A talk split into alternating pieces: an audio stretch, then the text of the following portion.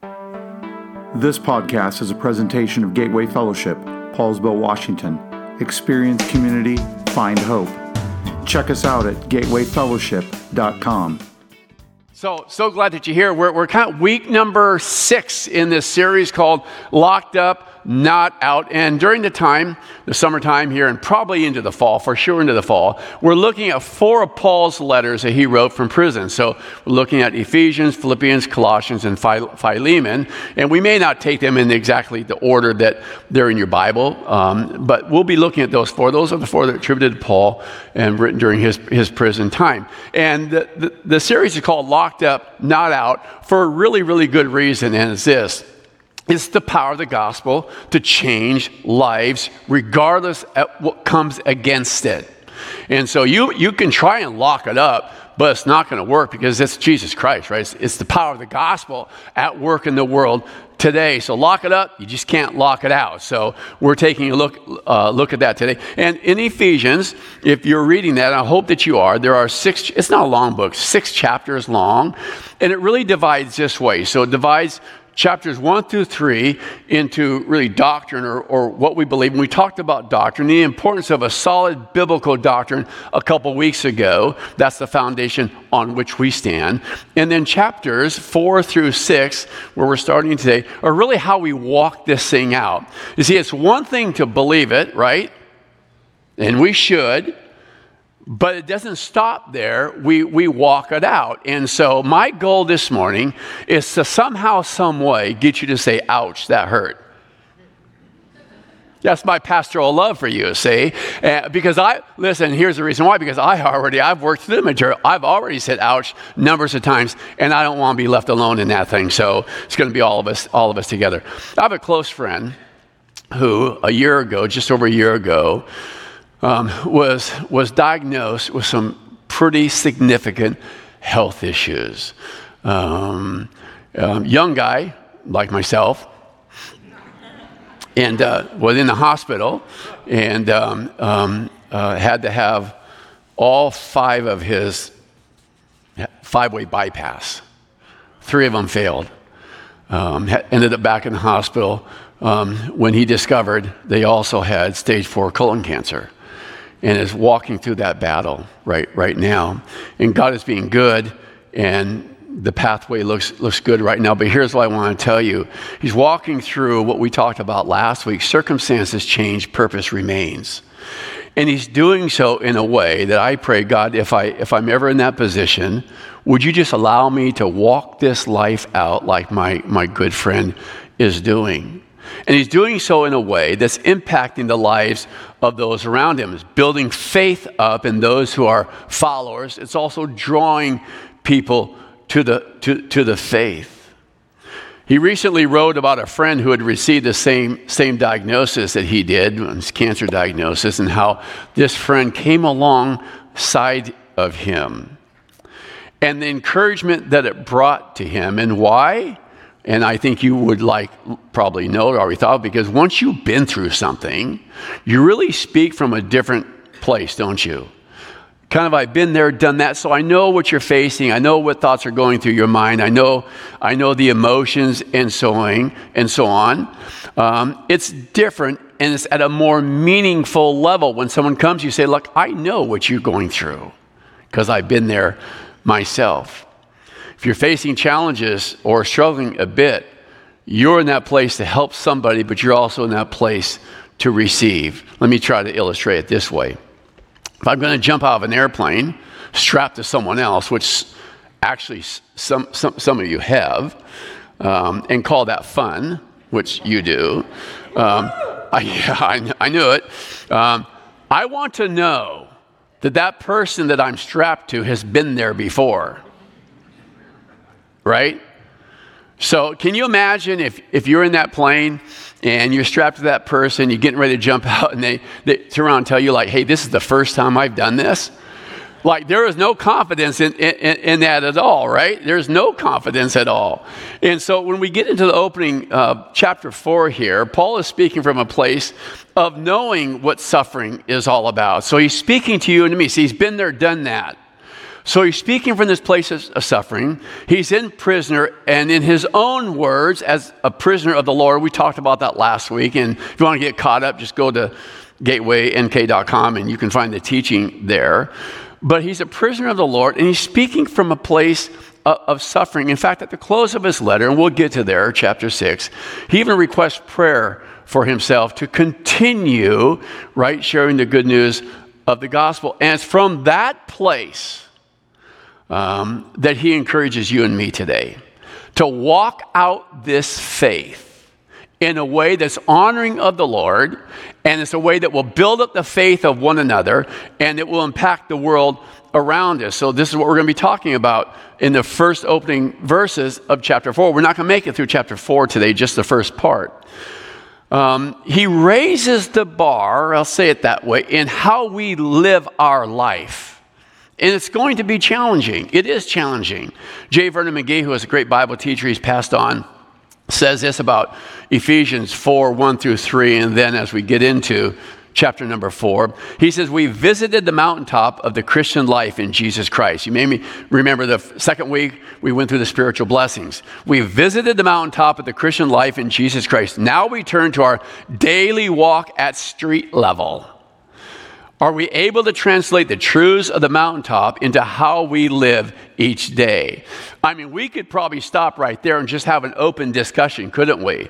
On the difficulty sometimes of kind of walking this out. Why? Because there's a lot of challenges coming against you and me. There, there are. And sometimes it's hard, it's difficult to, to walk it out for you and for me. My sixth grade Sunday school teacher, um, um, on the top of the door in our little classroom, he had this phrase, and maybe you've heard it, right? Talk the walk, walk the talk. You're gonna talk the walk? You gonna believe in that? Like, you better walk the talk as well because people are watching you and me, yes? I've often thought, like, we live in a fishbowl, and we do. we live in a personal fishbowl, we live in a fishbowl here called Gateway um, Fellowship and people are, are, are watching us. And so, as we dive in the first part of Ephesians and these next chapters of Ephesians chapter 4, we're going we're gonna learn how to walk out this faith. I think in a way that is, is God honoring. So, um, chapter 4 opens this way, just verse number 1. He says, I, therefore, Paul, a prisoner of the Lord, urge you, everybody say urge, because that's going to be important to us in a moment, urge you to walk in a manner worthy of the calling to which you have been called. Now, uh, it's interesting because when I, when I again read that, that verse, the very first thing that came to my mind is here's Paul, right? He's in prison and he's, he's urging us from a place that he understands what it's like. And he's saying, Look, I, I want you to walk this out in a manner that's worthy. He's doing it, and now he's, he's urging us to the, to this, to the same thing. I, I think we can easily understand what Paul means when he says, I urge us, I urge you. I love the way that the NLT version says, and I, I read the NLT version as well. Some of you do. It uses a different word there, and I think it's, it's really powerful. Therefore, I, I a prisoner for the, serving the Lord, beg you to lead a life worthy of your calling. Now, we're going to come back to that in just a moment. But I, I, I beg you, can you, can you get the sense of what's going on here? Like I'm urging you, and I am please, please begging you to do this because how you walk this life out, that's the part that's seen by others. And so Paul addresses how we walk out this truth as a church, the body of Christ, and then he uses a word that ought to characterize this walk. And the one word is guess what? Anybody want to guess? Well, there it is right there. So you don't even have to guess, right? Everybody say unity. Unity. So he says, I'm going to beg you to walk out as a body of believers, as the church of Jesus Christ, to walk out it this way in a, in, in a sense of unity. Why? I don't need to tell you this because God is not a God of disunity. God is not a God of disunity. He calls us to walk in a way that honors Him, that as a body of Christ is together. Remember from last week, and we've been talking about that we, we're all part of the same body, and so that's what the gospel does. It brings us into one, right? So, one body, regardless of your faith journey. So, I don't care, like you're the worst sinner in the world, or someone might say you're the worst. Doesn't matter. Um, doesn't matter what your past was, um, the wrongs or the rights or whatever because it's not based on our works anyway. He brings us together into one body, regardless of race, regardless of your economic status, regardless of what you did or what you didn't do, and we are we're one body. This means that we're stuck together. Why don't you look at your neighbor and go, I'm, I'm stuck with you. I'm stuck with you. Like when you look around here, like we are stuck, we are we are stuck together, right? So we we might as well learn how to live together. Okay? And we're going to talk about three ways that we're going to do this. God's purpose, according to Paul, is to use the church, that's you and me. Now, this is critical, this is important. To display who he is and the new relationship that we are brought into. Um, and we talked about the Jews and Gentiles being brought into one body. So it's God's purpose that you and I, as the church, as his body, put on display for others to see who he is and this new relationship. And this would be communicated through the church. Now, I don't need to remind you, I don't think that you and I are the church, we're the body of Christ. And this would be displayed through unity, coming together. Ephesians chapter 3, verse 9, just going to back up to a chapter here. God who created all things so that through the church, that you and me the manifold wisdom of God might now be made known to the rulers and authorities in heavenly places. My commentary says this as the angelic hosts witness the church, they must admit that having Jews and Gentiles in one body is evidence of God's wisdom. Let me say it this way having us all come together from various walks in life, various experiences, um, all come together as one forgiven in Christ is evidence of who God is. The whole plan was in keeping with God's eternal intent, which He accomplished through Jesus Christ uh, alone. And the implication is this that God's wisdom is becoming known, even in the spiritual realm, as a result of what is taking place through the church. Now, if, if nothing else happens in your minds today, I just would, would, would, would want this that we see how we live this out together as so vitally important because people are watching us. That we have a purpose individually, but we have a purpose as a church, as a faith community. When we come together like we're doing today, and when we do this life together in a way that's honoring of the Lord, it's saying something to people who are watching. And when we get to the book of Philippians, we're going to be talking about this. As Philippi was a colony of Rome, and, and Paul, uh, or in one version, says, like, your citizenship is in heaven. We're going to talk about what, what that means. But what it's basically saying is, like, as you live out this life, reflecting on who he is, Others are going to take notice, and guess what?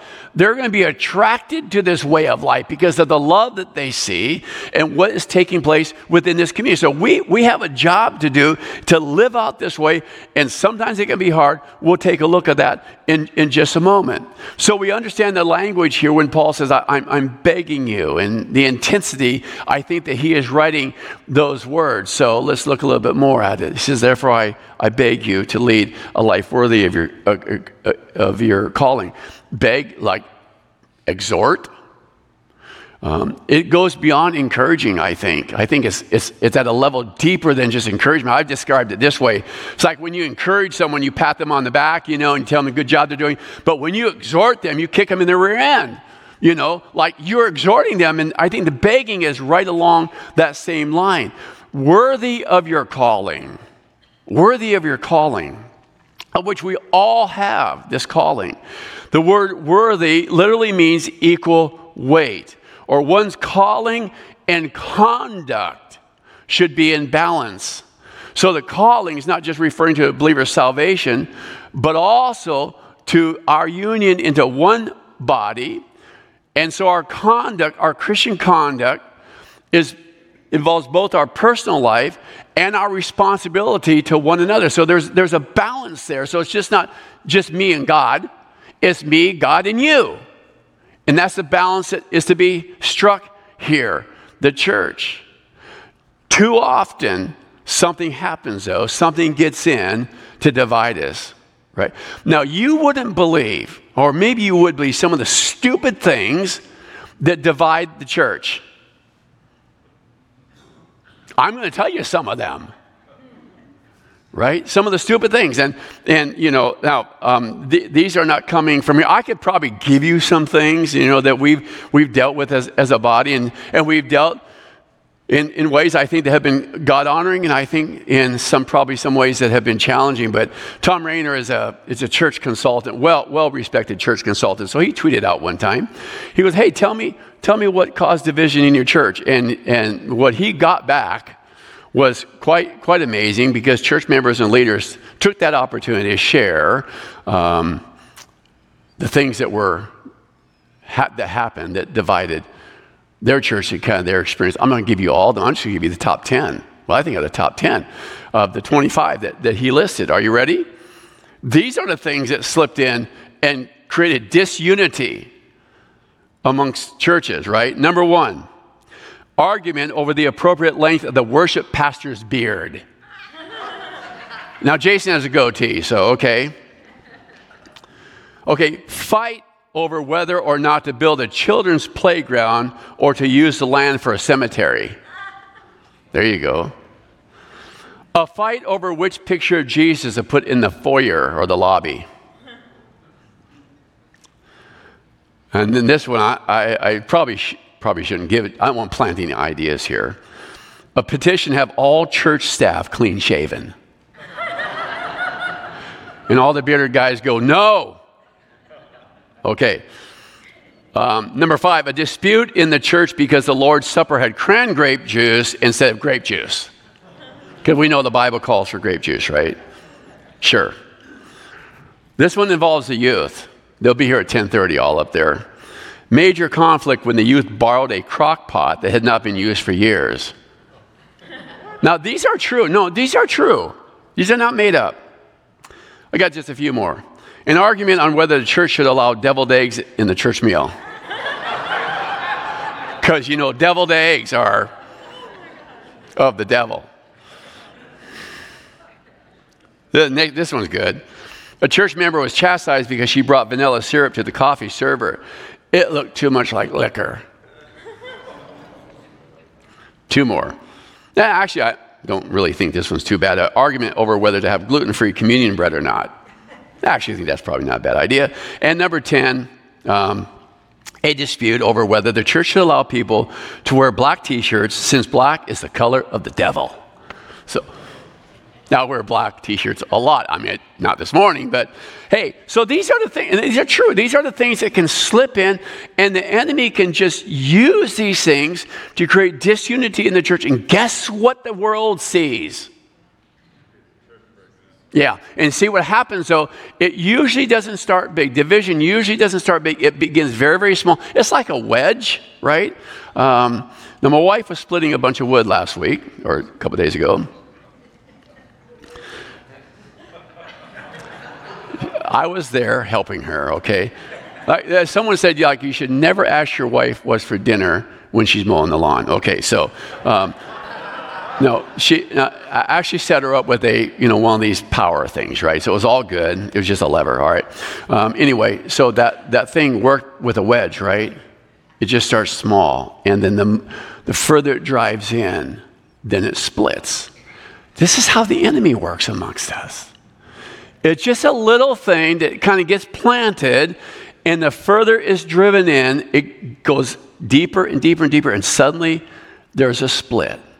You would almost think that Paul is looking at the church today. I'm talking about the Big C church. Wouldn't you? And, and, and so he says this like, I'm just begging you, walk this, walk this thing out now in a way that's honoring of the Lord. Now, the question is, what is he begging us to do? What are the marks of unity in the church? And this is where I think maybe we might say, ouch, just a little bit. We're, we're going to talk about that. They've been referred to as, as, as graces. And so I'm going to give you three. Here they are. I'm going to tell you what they are. And if anybody walks out, I will see you and I will have the cameras pointed to you, okay? So, humility, gentleness, patience Anybody said anything? Humility, gentleness, and patience. And I'm going to give us, um, um, going to give us uh, kind of a pathway here. Here's what we're going to do. We're going to, we're going to be re, uh, called to remember something. We're going to do that. I'm going to give you that. And, and, then the practice, how we practice this thing. And then I'm going to give you a, a proverb. So let's take a look at humility. So um, my friend Mark, who pastored here before I did, said, um, I, am going to write a book someday how I met the three most humble people and how I met, how, how'd it go? I just, I just screwed it up. Um, the, the, the, the, most three humble people I've, I've, known, how I met the other two. That's it right there. So, anyway, humility. Um, it, and I don't think it should be lost on us, I don't think, that um, uh, this is the first characteristic that Paul lists. I think it's kind of interesting. I, I think I would do that too if I were writing my kids a letter, if I were writing you a letter. I'd probably put the most important thing at the very, very start. And I think that he, he does it. Paul lists humility as an evidence of unity in the body of Christ. Now, in Greek culture, um, humility was saw as, as a vice to be practiced only amongst the slaves. That was it, right? So, Paul is saying something to us here. This is what needs to live within your church, within your faith community. Here's what we're going to remember humility promotes unity, pride promotes disunity. Everybody say, can you say it with me? Humility promotes unity, pride promotes disunity. Pride will always distance you from someone else. If you've known a prideful person, you know this is true, right? Um, you will distance yourself from that person. This is what pride does. Humility promotes unity, pride promotes disunity. Humility is an absence of self, where pride promotes self over others. Great example, of course, in Philippians chapter 2. We'll be looking at this book later, um, verses 1 through 8. It's the attitude of Christ. Is there any encouragement from belonging to Christ, any comfort from his love, any fellowship together in the Spirit? Are your hearts tender and compassionate? Then make me truly happy by agreeing wholeheartedly with each other, loving one another, working together with one mind and purpose. Don't be selfish. Don't try to impress others. Be humble. Thinking of others is better than yourselves. Don't look out for your own interests, only for your own interests, but take an interest in others too. You must have the same attitude that Christ Jesus had. Though he was God, he did not think of equality with God as something to cling to. Instead, he gave up his divine privileges. He took the humble position of a slave and was born as a human being. When he appeared in human form, he humbled himself in obedience to God and died a criminal's death on the cross. He humbled himself in obedience to God. And so, as we're walking in humility, we're walking in obedience to God our, our Father. So we're going to remember humility. Listen to Galatians chapter 6, verse 3. We just walk through Galatians. If you think you are too important to help someone, you're only fooling yourself. You are not that important. I love that verse. E- even when, right? It's kind of like even, even when you think you, you're not that important, neither am I. Humility. So, what's our practice? So that's what we're going to remember. Our practice is this, okay? Lift up another through words of affirmation and action. So, lifting up one another through words of affirmation and action. That's what ought to live within the church. That's, that promotes humility, that promotes unity. That is humility. Um, here's the proverb. Are you ready? Verse 118. Now, many of us will read a proverb you know, like a day. But these men lie in wait for their own blood. They set an ambush for their own lives. And you go like, well, what's that got to do with humility? Well, Dick Brogden, who's a, who's a friend, and he's a friend of this church, in a book called Proverbs Amplified and Applied, he, he writes this, reflecting on humility and pride. He said, following the demise of others is really just waiting for your own decline and fall. Counter to the dog eat dog philosophy of the world, a philosophy that demands competition with others to advance, Christianity shockingly charts that, that the way to advancement is promoting the strengths of those around you. In the world, you step on the backs of others, biting them as you climb in order to achieve. In the body of Christ, or the church, you get down on your hands and knees and let others stand on your back. It's self evident that the most stable stance is that which has hands and knees planted on the firm ground of humility. There you go. Saying out yet? Number two, second grace, gentleness. This is what I'll just call a life of control. Everybody say control, right? Gentle, life of control. Let me, let me talk about. Um, um, it's been stated this way, and I, I, think it's well stated. One who is controlled by God is angry at the right time, but never angry at the wrong time. Have you ever been angry at the wrong time? I mean, like, that's an ouch, right? I have, right? But someone who lives this life of control, this, this, this attitude of gentleness, is angry at the right time, but never angry at the wrong time, is controlled, is spirit controlled. And so here's what we remember gentleness is the fruit of the Spirit, Galatians chapter 5. Gentleness is the fruit of the Spirit. This gentleness is to mark our speech and actions toward others and reflects on Christ. Now, next week, we're going to get to the second part of Ephesians 4, and we're going to spend a lot of time talking about our words and our, and our speech. But gentleness is to mark our speech and our action toward others, and it reflects on Christ. Now, will you say it with me? Because I think it's true. This is hard. Do you agree with that? It is hard. Um, let's, let's, let's be honest, because self gets in the way. And why is it hard? Because when you and I are attacked, we often react rather than act. And so we're reacting to the attack, we're reacting to the hurt that was just brought into your life. And, and, and instead of acting in a way that I think Christ calls us to do, it's hard, we, we react. We react to the attack rather than act from our life as a follower of Christ. It's hard, it's difficult, but it's, it's, it's doable because of the Spirit that lives in us. He gives us everything to live out this life. 1 Peter chapter 3 verse 15, but in your hearts honor Christ, the Lord is holy, always being prepared to make a defense for anyone who asks you for a reason for the hope that is in you, yet do it he says with gentleness and respect. The word gentleness. In 2 Timothy chapter 2, the Lord's servant must not be quarrelsome, but kind to everyone, able to teach, patiently enduring evil, correcting his opponents with, what's the word? Gentleness. And so when he says able to teach, it's not necessarily always everyone has to be able to standing on a stage or whatever your platform is.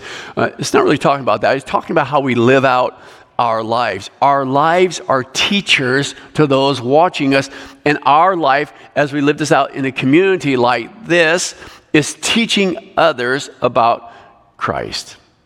Here's the proverb um, oh, gen- here's the practice gentleness through kindness, not reacting out of our hurt or attack. So you're going to have the chance to live that out this week, and so am I, right? Maybe within this community or maybe out in the, out in the world. We're, we're going to have the opportunity to walk this out. The question is, will we? I hope so. Here's the proverb a soft answer turns away wrath, but a harsh word stirs up anger. So, anybody been on both sides of that proverb? Probably all of us, right, in one way or the other. The last, the last one is this patience. Now, if you're sitting here thinking, like, when is he going to be done? you need this point, okay?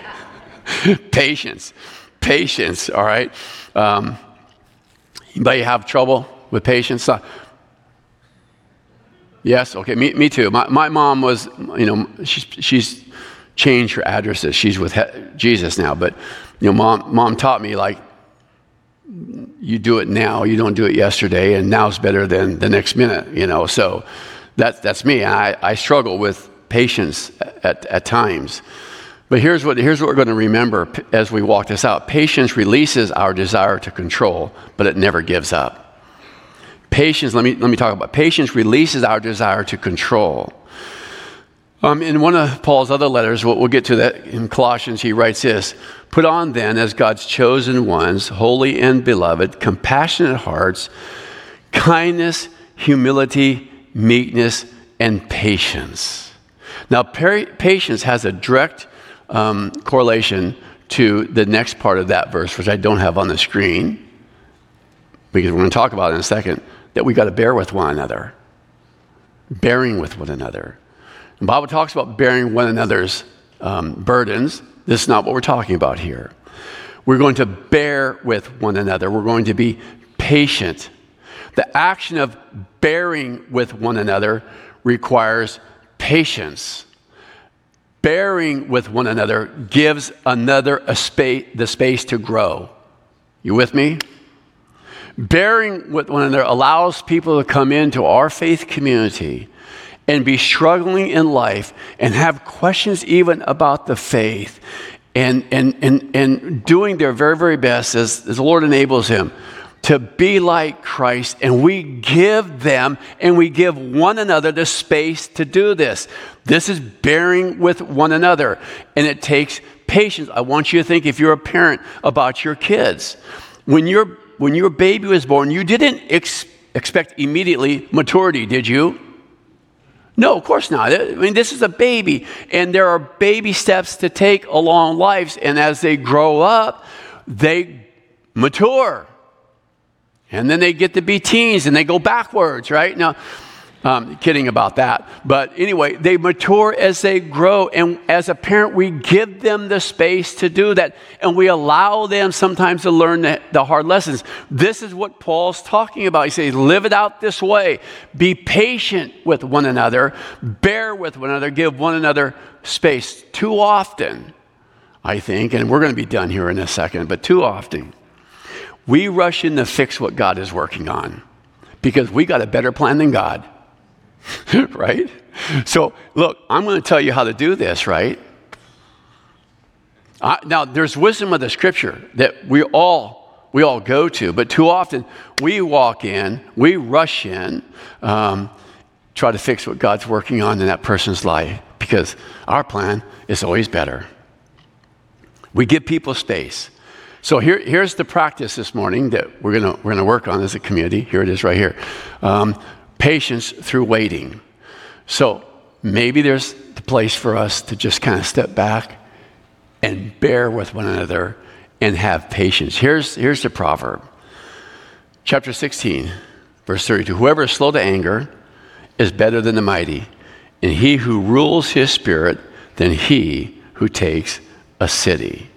We're going to be slow, we're going to be patient, we're going to allow the Spirit to guide. The Bible calls us to an eagerness to maintain the unity of the Spirit. Um, be eager about this. Like, let this captivate you. Look for opportunities to live this out within our faith community. This is not our gig, right? It's God's.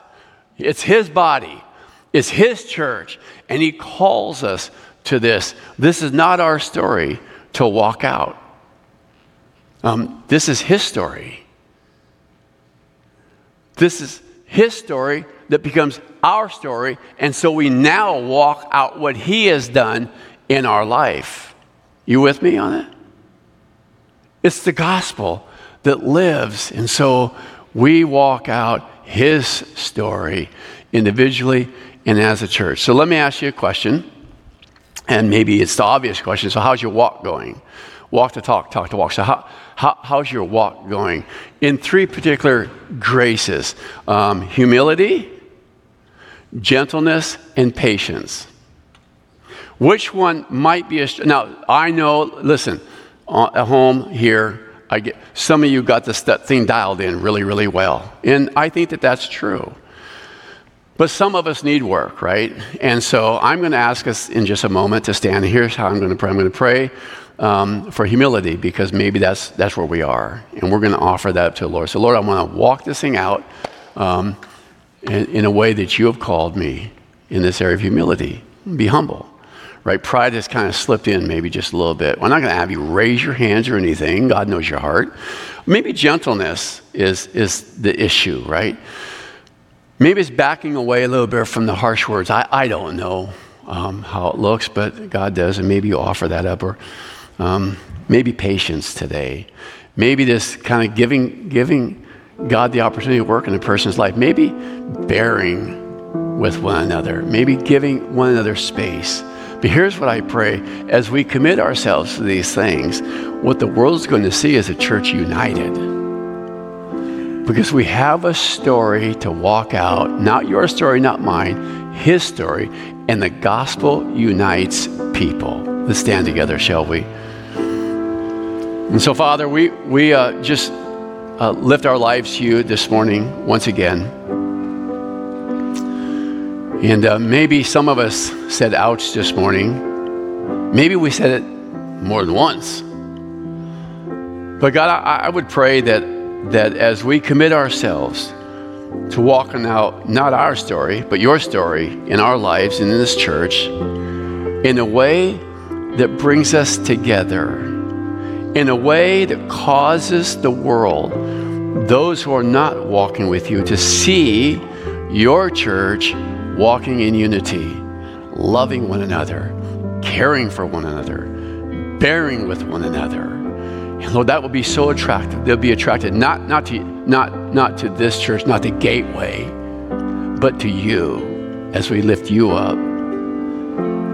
So, Father, um, some of us are lifting up humility this morning. Some of us are lifting up maybe our struggles with uh, gentleness, kindness. Maybe some of us are lifting up this whole issue of patience, Lord whatever it is, we would just allow your spirit to live in our in our lives, work in us and through us. And Lord, may we leave this place today recognizing the glorious, wonderful, incredible opportunity to let you shine through us.